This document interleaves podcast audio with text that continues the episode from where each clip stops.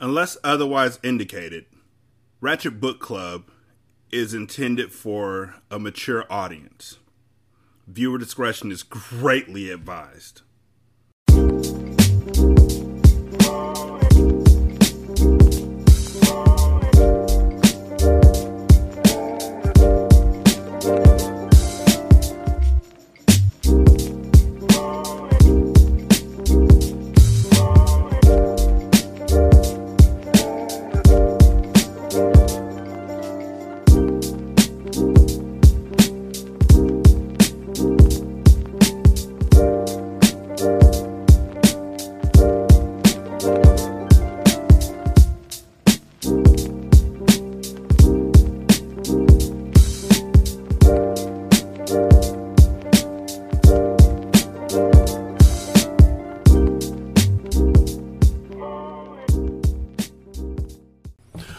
Ratchet Book Club, where we read hood classics and good classics. I'm Derek. 916-633-1537, Wretched and Ratchet at gmail.com, Ratchet Book Club on Twitter, Ratchet Book Club on Facebook. Uh, you can donate to the show at patreon.com slash single simulcast, buymeacoffee.com slash sscast. Uh, if you're on Good Pods, you can go ahead and go to the tip jar and leave a tip. All are appreciated. You can leave a review at... Uh, Podchaser. Uh, you can leave a review for the episode you're listening to or for the show as a whole. Um, and you can also leave a review on Apple Podcasts. And somebody said you can leave a review on Stitcher, but. so I still have questions. Um, we're on book four of the cartel. Um, and I hope that they go ahead and answer some of the questions soon because yeah. Does Miamor still have both of her hands? Chapter 3 You're in Miami, bitch, and mi familiare quisiera matitud lentamente. What the fuck? Hold on. Mi familia quisiera matar tu lentamente. Yeah, that. Breeze. Look, so I know that y'all feel like you have to, and this is me, sorry. I know that y'all feel like you have to do something to keep people wanting to come back to your books, but um, this whole um, evanescence thing, you know, bring me back to life, y'all got to stop that. Okay? Like, y'all can't retcon this whole thing because you literally have these niggas in heaven. Look what you did to me, Bree screamed as she stood over Ileana, the woman who had almost taken her life. If she almost took your life, then why are you in heaven? I hope they talk about that. I do, honestly. I hope they discuss what they saw in heaven. Her shirt was open and a long scar ran from her sternum to her navel. It bubbled gruesomely, and its red hue stood out against her bright skin. It was the only imperfection on the perfectly pampered Diamond Princess, you know, except for the track marks and the the just scars from the life that she was forced to live when she got kidnapped. But we don't talk about that. New book, new time, new me. It was her war wound, a reminder that she had been involved in one of the worst street beasts that Miami had ever seen. It suits you. I just wish I had cut a little deeper. Then you wouldn't be standing here right now. Ileana replied slickly as she spit at Breeze's feet. Breeze looked down at the now ruined Giuseppe pumps. Breeze hauled off and slapped Ileana, causing her head to snap violently to the right. The two goons who held Ileana in place didn't flinch as they stopped Ileana from lunging at Breeze, restraining her by the arms. My family is going to kill you. Ileana said with a sneer as she jerked against the two goons who held her in place. Wait, wait, wait, wait, what? Wait, you're in Miami, bitch. Wait, how? Why'd she go back to Miami? Why aren't they in Brazil? I thought they ran away from Miami for their lives. Like, if Ileana hopped on the plane and tried to kill you in Brazil, that means she's in Brazil too. So just get off the plane and fucking nigga up. Bree smiled mockingly and replied, No, dear. I think you have that the wrong way around. Let me put this in a way you can understand. This isn't Mexico. You're in Miami, bitch. And Mi familia quisiera matar tu lentamente. so if you're like me and you took French in high school even though you lived directly above Mexico, let me help you out. That means my family would like to kill you slowly. I mean, I don't know which family because Mecca's dead. And um, I don't know who's even running whatever she's doing up in Miami because, as far as we know, Carter is still in Brazil with Miamor standing at his Mia door. So the threat of a slow death at the hands of the cartel was enough to instill fear into Ileana's cold heart. Her face drained of all color, she blinked away tears. Zaire stepped up and placed a hand on the smaller Breeze's back. It's time to go. You don't need to see what's about to occur, Zaire said. He kissed the back of Breeze's neck, and she turned to face him. Make it hurt, Breeze said. She put her Burberry glasses on her face and then walked out of the warehouse with a model's precision. Ileana's eyes followed Breeze, and her temper flared. The click clack of Breeze's stilettos taunted her. You bitch! You fucking bitch! she shouted. Zaire nodded his head to the goons as he rolled up his sleeves patiently, his face tense and focused for the upcoming task at hand. Hoist her from the rafters and find me a steel pipe. The goons dragged her away, kicking and screaming. And cover the floor in plastic. It's going to get messy. Ileana had almost taken everything from Zaire, and now he was going to turn her into a human pinata. He had goons to put in this type of work, but this was the death sentence that he personally wanted to deliver. Why? I mean, I understand why after what happened with Mecca, where he literally left Fabian to stumble and fumble to let Miamor go, but that was a dream. You don't know nothing about that. The humid, salty air blew through Breeze's short hair as she whipped through the Miami streets. Little Breeze Diamond had done a lot of growing. It was no longer the naive little girl her father once shielded from the streets. Unlike most, she had seen the other side. She knew what it felt like to die. The doctors had narrowly saved her after being stabbed up by Ileana. She had coded five times before they finally put her in a medically induced coma. She had sat at a table with her dead loved ones, but it hadn't been her time to take her seat yet. God gave her another chance at life. Consequently, Breeze just wanted to live. So God welcomed you into heaven, and then you had to go back down, and the first thing you do was murder a nigga. Okay. She knew that she would never be able to do that as long as Ileana breathed. The world wasn't large enough for the both of them. So when Zaire asked her what she wanted him to do about it, Breeze put in the order of extermination. She fucked with the wrong one, Breeze thought. Breeze had been through way too much to remain the same. Her eyes had witnessed death in too many ways, and it had changed her. It made her realize that the lifestyle that her father, brothers, and even her mother had led was more dangerous. They weren't living the lifestyles of the rich and famous. They were living the life of American gangsters, and she had learned the hard way to move accordingly. Breeze's fingers lightly touched the still painful scar. It was tender to touch, and it brought tears to her eyes. She was so grateful to be alive. To have had a second chance to love a man like Zaire for a lifetime humbled her. He was her everything, and now you know we we have the attachment. Just like I have no life without this man. That, that Miamor's already done it. Lena did it, and now she's doing it. Nothing could ever tear her away from that man. Not even an envious, conniving force like Ileana. You lose, bitch, Breeze thought. She pulled into the driveway of her oceanfront double via and placed her car in park. Why are you there? Shouldn't y'all be running for your lives? What happened to change that?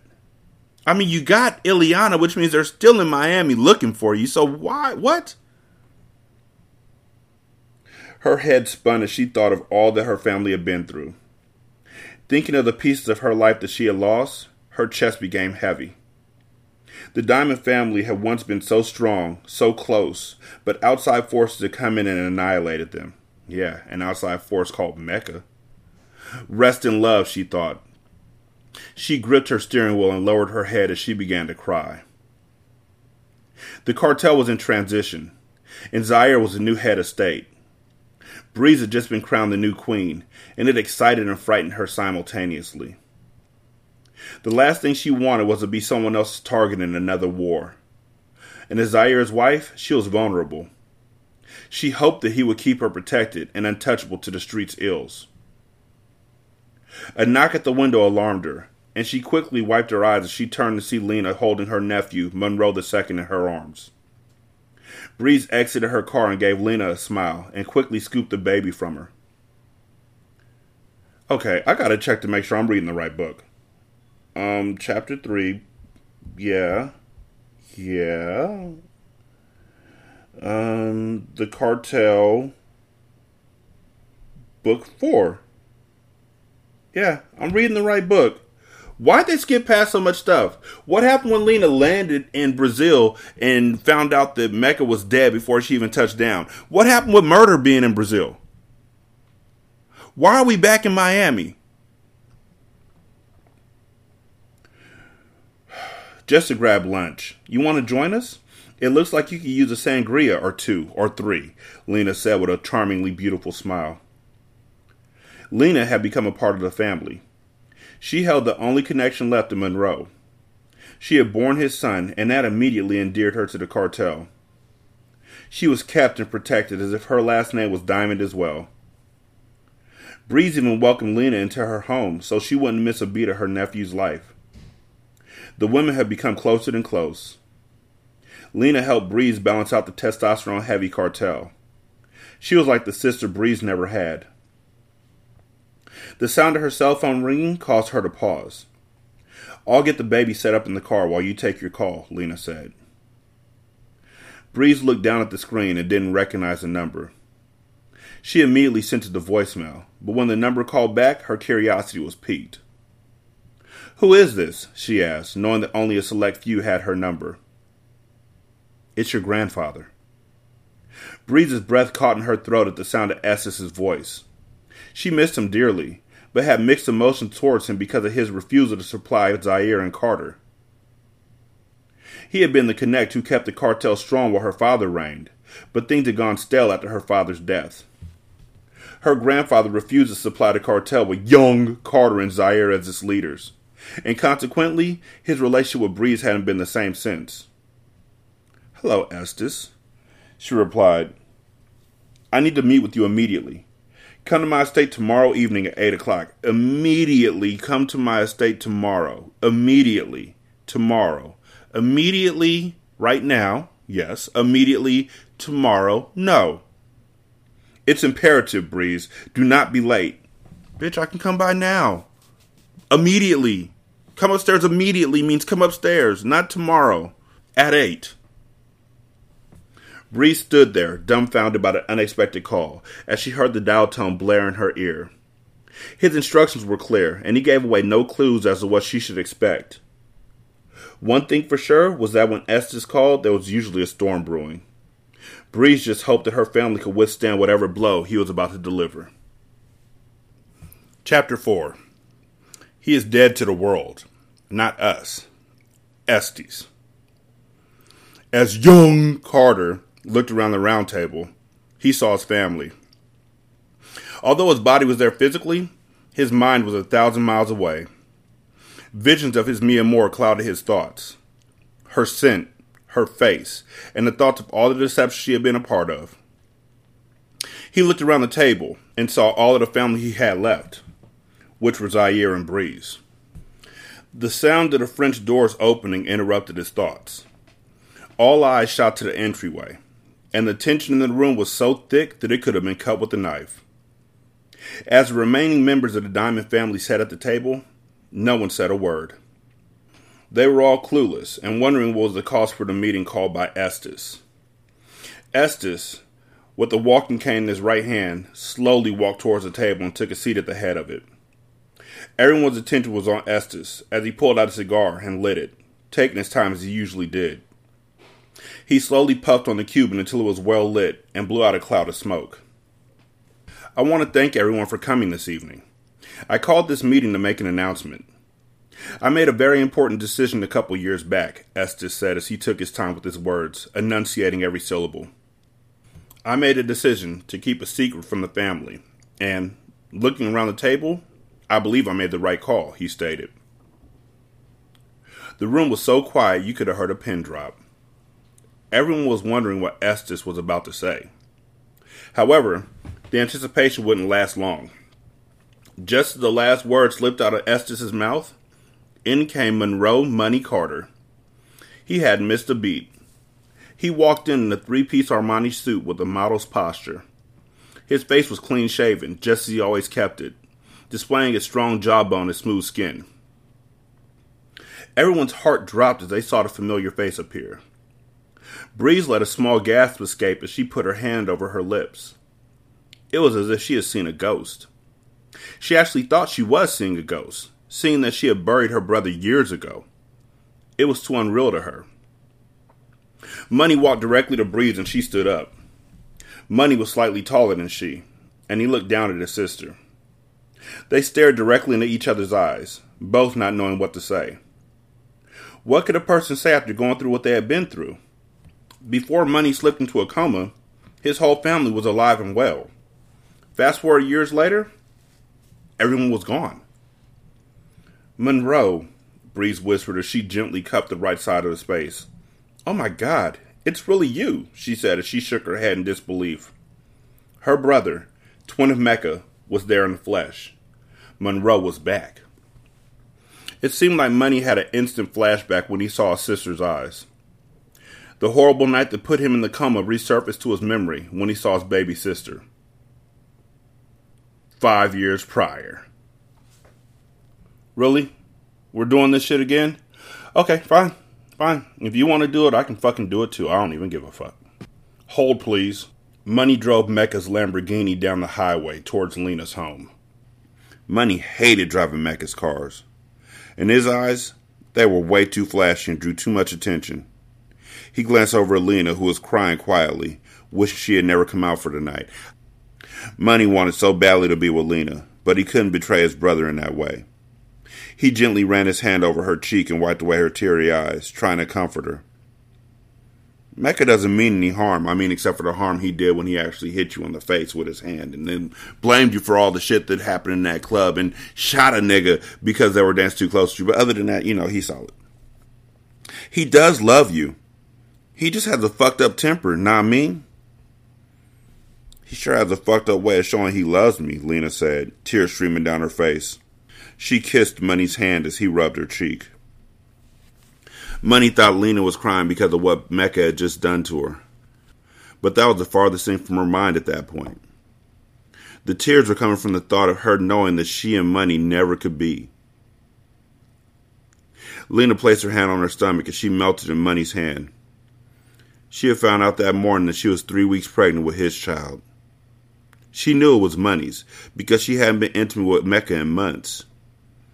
He had been too busy to satisfy her lately. She decided to have an abortion and take her secret to her grave, but the pressure was too much to handle by herself. She had to tell Money. Money? I'm pregnant, Lena said almost in a whisper. What? Money asked as he swerved in traffic, not believing what he had just heard. I said I'm pregnant, Money, and it's your baby. What are you talking about? How do you know it's mine? It ain't mine. I strapped up every time I was with you. Come on, niggas. Come on. Like, I know there's a script that y'all read every single time that somebody says that they're pregnant. You got to play this role. But for real, like, dude, you literally didn't have a condom when you were at her penthouse or when you were at her apartment after you picked her up from the dope spot. Literally. So you don't strap up every time. That's a hole in that theory right there. Plus, you should strap up every time. If you're cheating with your with if you're cheating with your brother's girl, you should probably have a condom every single time. Just a thought. I know it's yours because you're the only person I've been with. Mecca and I haven't done anything in months. I know it's yours. Remember that night after them niggas tried to rob Mecca? Lena asked, referring to the last time they had made love without using protection. Money kicked himself inside, knowing the time she was talking about. He was so caught up in the moment, he had slid up in a raw. Fuck! He hit the steering wheel out of frustration. The guilt began to set in as Money thought about how he had betrayed his best friend and twin brother. They're the same person, his best friend and his twin brother. He didn't betray two people. I, I figure y'all know that, but still, just be safe. I love you, Lena. Mecca whispered just before he lowered his face to his table to inhale the line of cocaine. See, one thing that my wife pointed out is that they don't they stuff a lot of people into these uh, chapters and don't really give you time to like they don't say a name above it or, or dot dot dot or anything like that. So then you know that they're switching over to another person. So it actually gives you like a whiplash as they just jump from person to person we literally went from the guilt began to set in as money thought about how he betrayed his best friend and twin brother you turn the page the next thing is i love you lena Mecca whispered just before he lowered his face to his table to inhale the line of cocaine. Also, what the fuck is you, G Money? Are you about to marry the, the pipe now, nigga? Is that what we doing? You sniffing cocaine? You snorting cocaine? Can you sniff cor- cocaine? Cocaine. It's a lighter version of cocaine. Cocaine is made by Colgate. That made no sense. I'm ashamed of myself. As soon as Breeze had dropped him off, his conscience began eating at him. He felt bad for putting his hands on the only woman he had ever truly loved. His long hair was wild and unbraided, which made him look like a madman as he used his nose as a suction vacuum for his preferred drug. Mecca threw his head back and held it up to prevent his nose from running. Mecca was high out of his mind. He had snorted five grams of coke within 20 minutes, and the effect of the drug were kicking in. He grabbed the bottle of Remy Martin and took a large swallow of it. He distinctly heard a Tupac song pump out of his home stereo and recognized the tunes.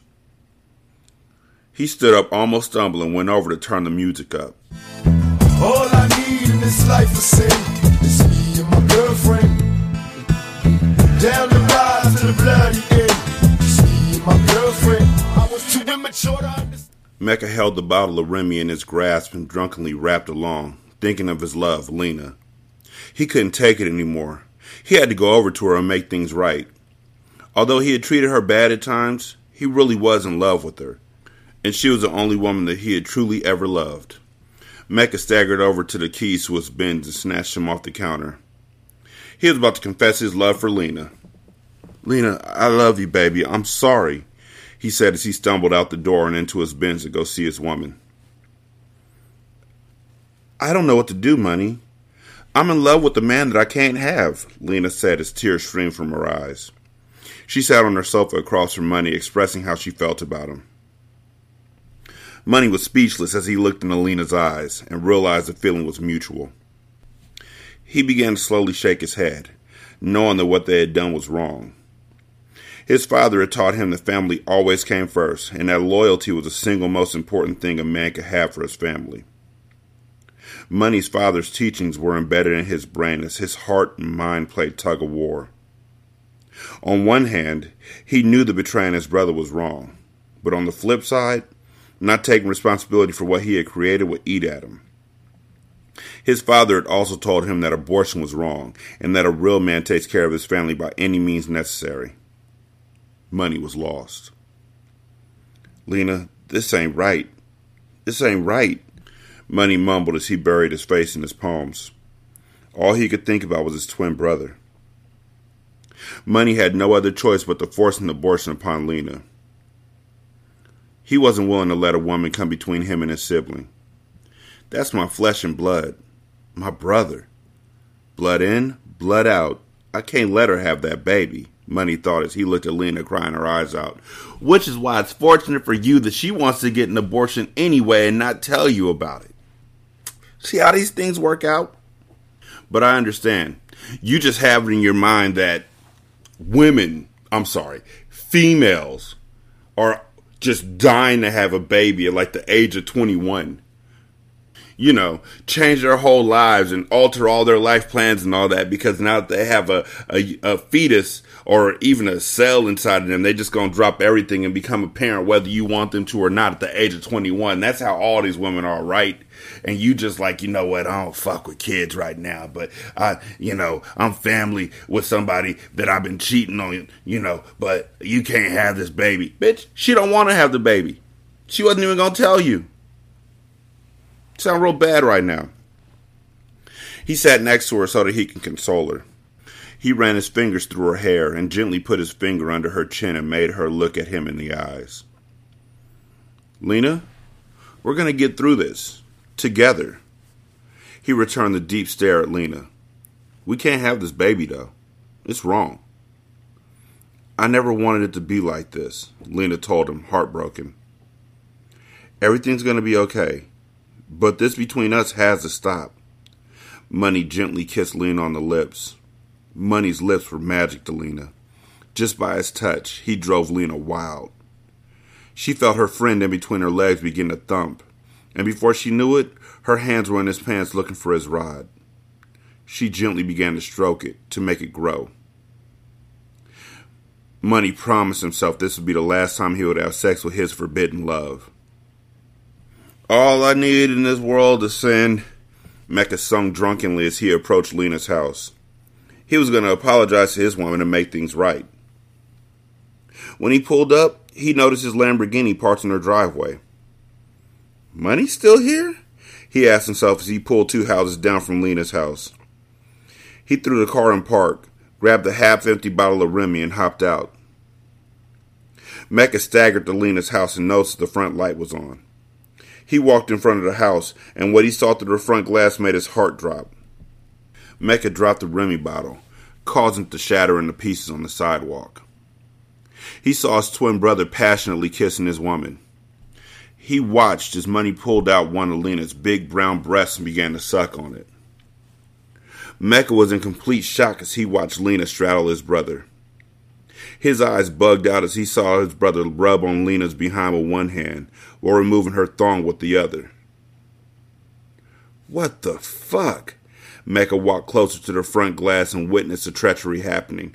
Okay, cool. He's seeing this. Uh, it sucks, but okay. I have a question. So, when Mecca got driven home by Breeze and started snorting cocaine, at the same time he was being taken home. Money and Lena were on their way to Lena's apartment or penthouse, whatever it is. So these paths are now going in opposite directions. So while Lena is being apologized to for by money for Mecca's behavior, Mecca's at home snorting cocaine and drinking. Right? These two things are parallel. Right? These are parallel paths just because you stop telling the story of Money and Lena to talk about Mecca now dancing to me and my girlfriend does not mean that these two things, it's not Mecca um, gets driven home and then Lena gets driven home and then Mecca's doing drugs and then Money's talking to Lena and then Mecca is um, singing to Tupac and Lena is telling Money about being pregnant. That's not how this happens. These two things are happening in a parallel. They're happening at the same time. So how the fuck this nigga get here before this conversation was over, before they finished having sex? How the fuck did he get there right while they're having sex? That makes no sense from a timeline standpoint. It can't happen that way. These two things are happening at the same exact time, and just because you write them back to back does not mean that they're separate incidents unless this nigga lives directly across the street, which does not make sense. How does nigga make it there so quickly? Did, does anybody want to answer that for me? I know we get caught up in writing the story and we want to make it as exciting and as heartfelt and all that kind of stuff as possible. And I know that this part had to happen for plot point reasons. I know it had to happen, but make it make sense, Pops. Make it make sense to me. How is he, how is Money thinking about how he betrayed his best friend and his twin brother while Mecca is lowering his face to the cocaine. Like Lena has already told Money that she was pregnant by him while Mecca is snorting the cocaine. And then he grabs a bottle and takes a drink. And then he stumbles to his home stereo and turns on Tupac and starts singing Me and My Girlfriend. Then he stumbles out the house and he goes to see Lena. Okay, cool. Now at this point in time, at the same exact time that this is happening, Lena should be telling Money, I've always been in love with you, and this is where they start having sex. Miami is a big fucking area. If you're driving to see her, and that was a they don't indicate where she lives at, but they say that she lives on like Oceanside. So I'm thinking that you know it's not close to where they live. These two things cannot be happening. Okay. That don't make no sense. That's what I'm gonna leave it at. That don't make no goddamn sense. I don't like that at all. Money and Lena were so into one another that they didn't notice Mecca staring at them through the large front glass. And Lena's moans could be heard from the outside as she rode Monroe with more passion than she had ever ridden Mecca. Mecca's sadness instantly turned to rage as he reached for his gun and headed for the front door. Seconds later, bullets from his 40 caliber pistol were ripping through the wood of the front door. Lena scrambled to the corner of the room out of fear. She didn't know what was going on, and Money grabbed his pistol from his waist and pointed it at the door. Then he saw Mecca burst through the front door, tears in his eyes. Mecca! Lena yelled as she saw the look in his eyes. She knew that their secret was out of the bag. Mecca pointed his gun at Lena. He screamed, I can't believe you, bitch! Money put away his gun and tried to calm down his brother. Mecca, put the gun down. It's not what it looked like, he tried to explain. It's not what it looked like. Nigga, fuck you. Mecca pointed his gun at his brother. The two people he thought he could trust were the very ones deceiving him. He pulled the hammer back on his gun and aimed it at his brother's head. Money put both of his hands up and tried to reason with him. He knew his brother very well, and when he looked in Mecca's eyes, it was obvious he was high as a kite. Bro, listen. Put the motherfucking gun down. You high. Now stop before you do something you're gonna regret. The only thing I regret is fucking with this stankin' hoe. Mecca pointed his gun back at Lena. The thought of her being intimate with his brother sent him over the edge. I hate you! Mecca screamed as he put both of his hands on his head and his tears began to fall freely. I loved you. Mecca whispered just before he pointed the gun at Lena and let out two rounds. He watched the bullets rip through her chest and she fought for air. No! Money yelled as he rushed over to Lena and cradled her in his arms. Breathe, Lena. Breathe, he instructed her as blood oozed out of her mouth. Lena fought for her dear life as she gripped Money's hand and looked into his eyes. Breathe, Lena, Money screamed as he tried to keep her from slipping away. Call an ambulance! He looked back at Mecca, who was pacing the room with both of his hands on his head. Mecca whispered, Oh my God, what have I done? He frantically continued to pace the room. He looked over at his brother and Lena, and what he saw and heard broke his heart. Lena was taking her last breath. But before she slipped away, she looked Money in his eyes and whispered, I love you, Monroe Carter, just before she stared into space, leaving this earth. A single tear slid down Money's face, and he felt Lena's grip suddenly loosen. He knew that she was gone. A tear fell from Mecca's eye also, but it wasn't one of sorrow, but a tear of rage. See, it shouldn't say that. But it wasn't one of sorrow. It was a tear of rage would be just fine. A tear fell from Mecca's eye also, but it wasn't one of sorrow, but one of rage. That's what it should say. Not but a tear of rage. He had just witnessed a woman he loved tell his brother that she loved him. Her last words were that she loved you, not me, he whispered as he slowly raised his gun and pointed it at Money. Money ran his hand over Lena's eyelids to close them. And then he gently kissed her forehead before he turned his attention on his brother. Does that really work? That whole running your hands gently over somebody's face and make their eyes close, does that work? I mean, if I got my eyes open and I, I guess, because if I got my eyes open, boy, what I'm really doing is I'm not rubbing my eyelids down. I'm actually pushing down on my eyebrows. Like, there's no cool way to do that. Hold on, I'm gonna go try it on my son. All right, shit don't work. I tried it out, and it don't work. I tried it on my wife. I tried it on my daughter. I didn't try it on my son. He's playing the game. But I tried it. Shit don't work. As a matter of fact, two out of two people said, What the fuck are you doing? And two out of two people kept their eyes open. Like it doesn't work. Fuck that bullshit. Mecca, put the gun down. Money put his hands in front of him. He knew his brother was unstable. You always thought you were better than me, nigga. You could have had any woman you wanted, but you had to take mines. Now look at you. Look what you made me do. Look, Papa and Ma always favored you over me. Mecca's tears fell freely down his face, and his hand began to shake. He remembered what his parents used to say when he would get in trouble and began to mimic them.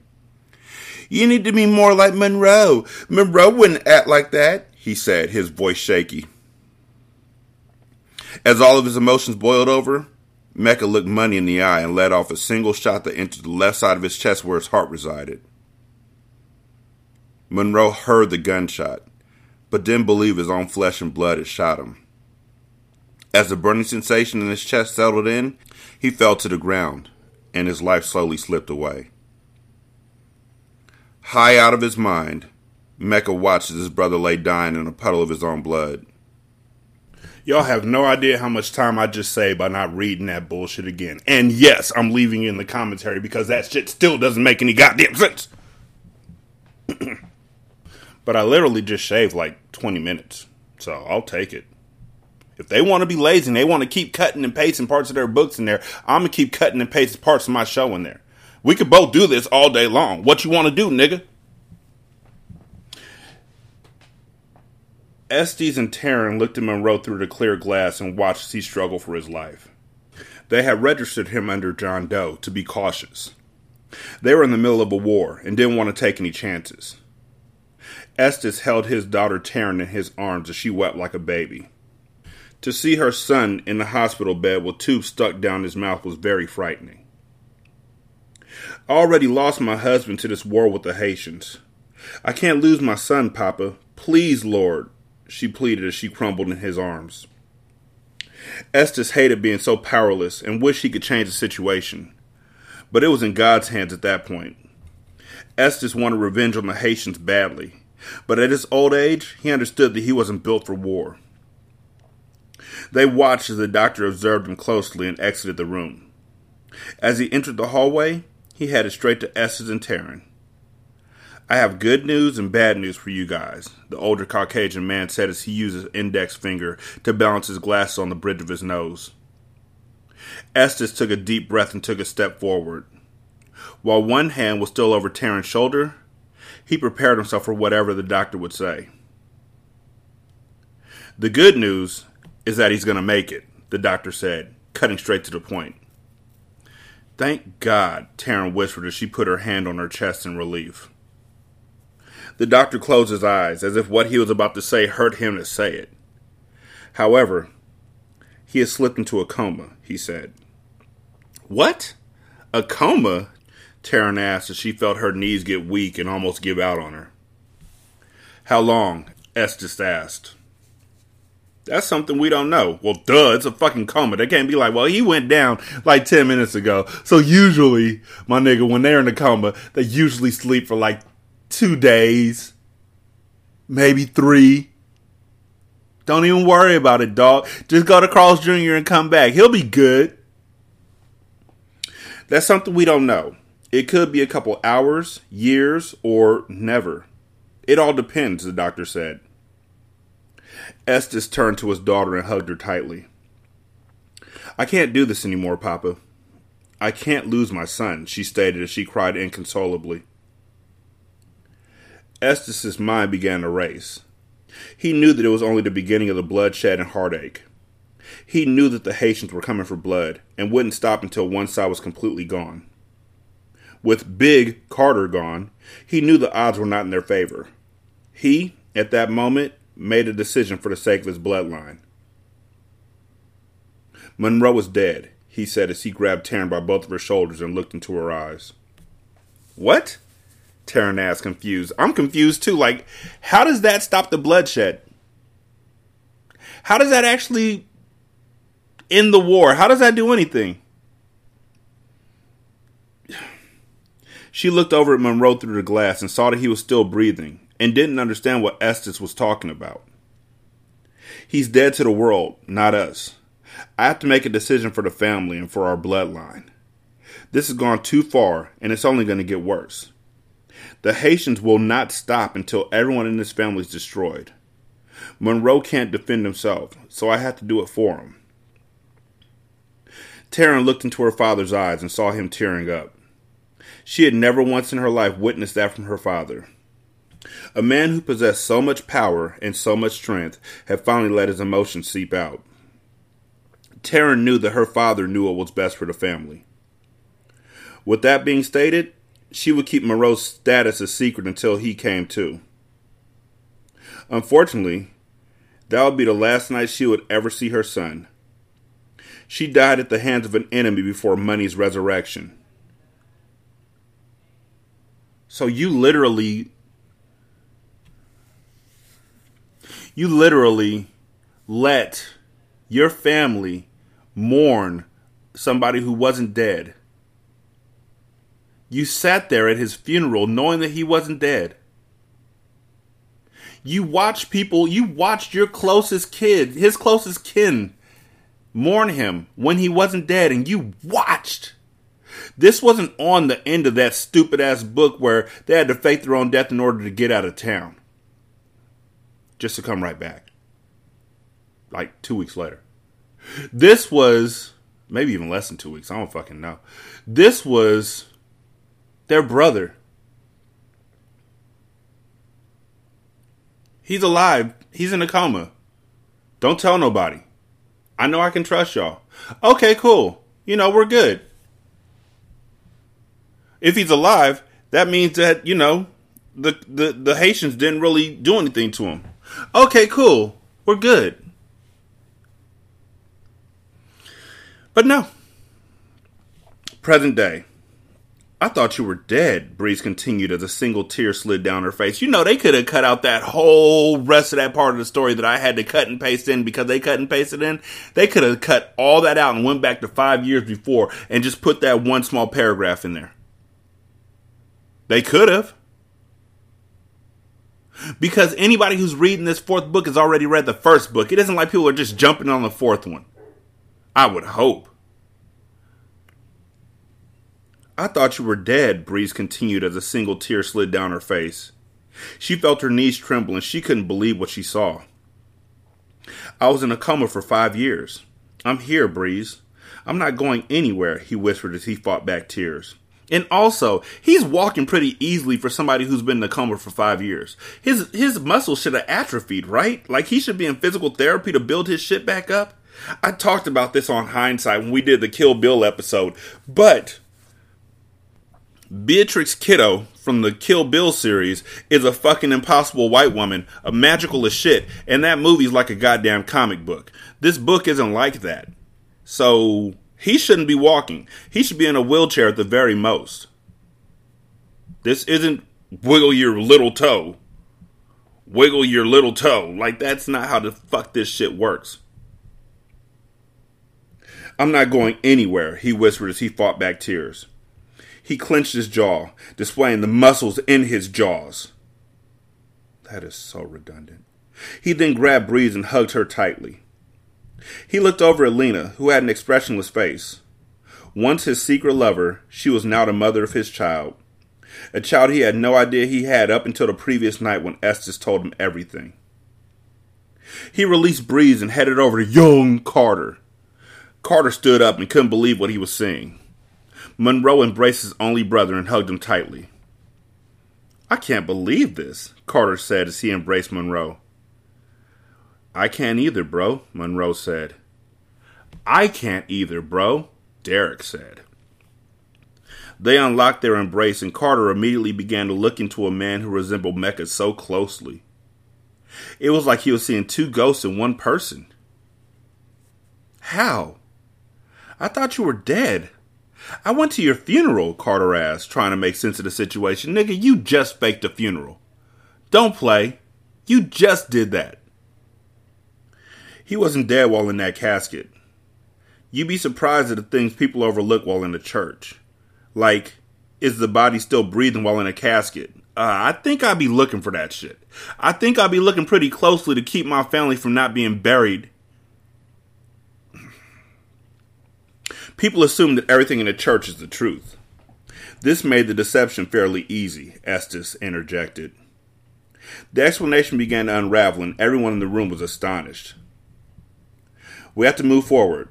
Enough about the past, Monroe said as he straightened up his tie and had a look of braveness on his face. He showed no emotion at all, and his backbone was as straight as an arrow. He was wearing the last name of Diamond with pride, just as his father had taught him. A lot of things have changed while you were away, Bree said as she dropped her head, thinking about the death of her mother and brother Mecca. I have something to tell you, Breeze continued with water in her eyes. A tear was on the verge of dropping as she took a deep breath and closed her eyes. Why the fuck was Estes going after Mecca if he knew that Monroe was fucking alive? Breeze, I already know everything. Papa already told me everything there is to know. That that's redundant again. However, I have to stay strong for the family, just like father taught me, Monroe said without a flinch. He had mourned in solitude and promised himself to stay strong for Breeze and carry on the cartel legacy with a straight back, just as his father did. Yeah, you mentioned that. Straight back. Young Carter listened closely as he watched his brother display courage and strength. Monroe just dismissed the fact that his twin brother and mother had been murdered, and he was ready to jump back into the family business. Young Carter began to grow butterflies in his stomach, realizing that one day he would have to tell Monroe that he was responsible for Mecca's death.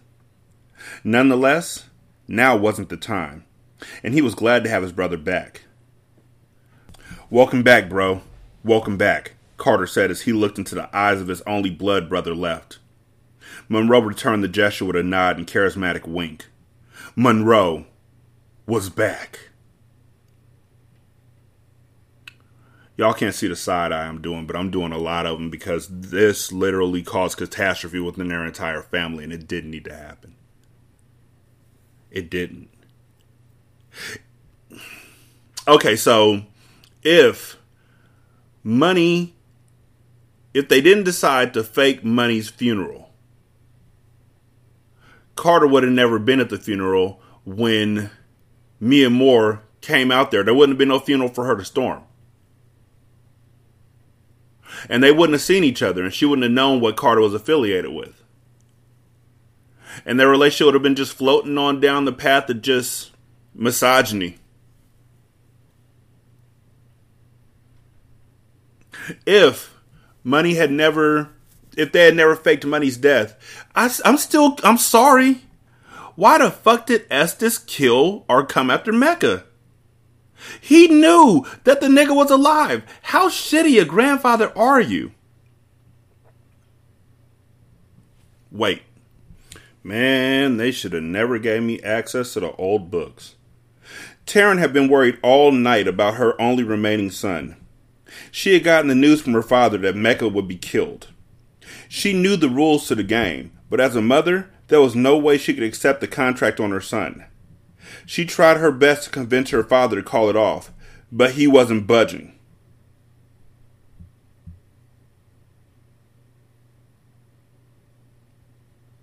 Y'all both knew. Y'all both knew. Estes knew that Mecca had killed, had shot money. I'm still saying killed that he had shot money, but y'all both knew that he was alive. So for him to put a hit out on your son when he knew that he was alive was completely unnecessary. And as his mother, you should have checked your dad.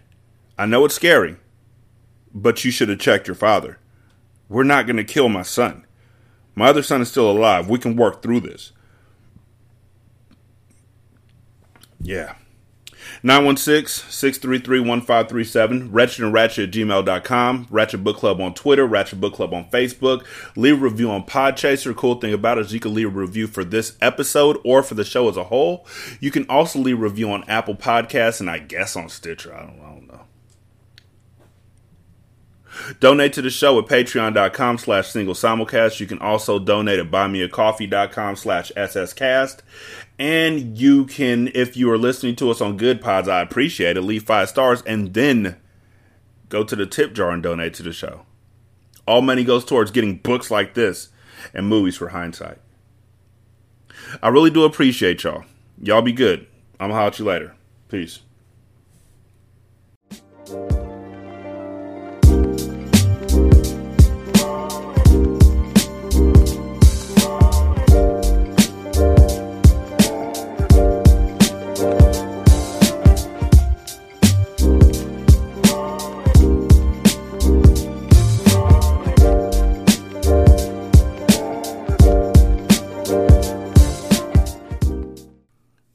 Intro and outro to Ratchet Book Club is by that kid Garan, and it's called Goodbyes. You can email him at tkgbeats94 at gmail.com for more information on how to lease this beat. This is Single Simulcast.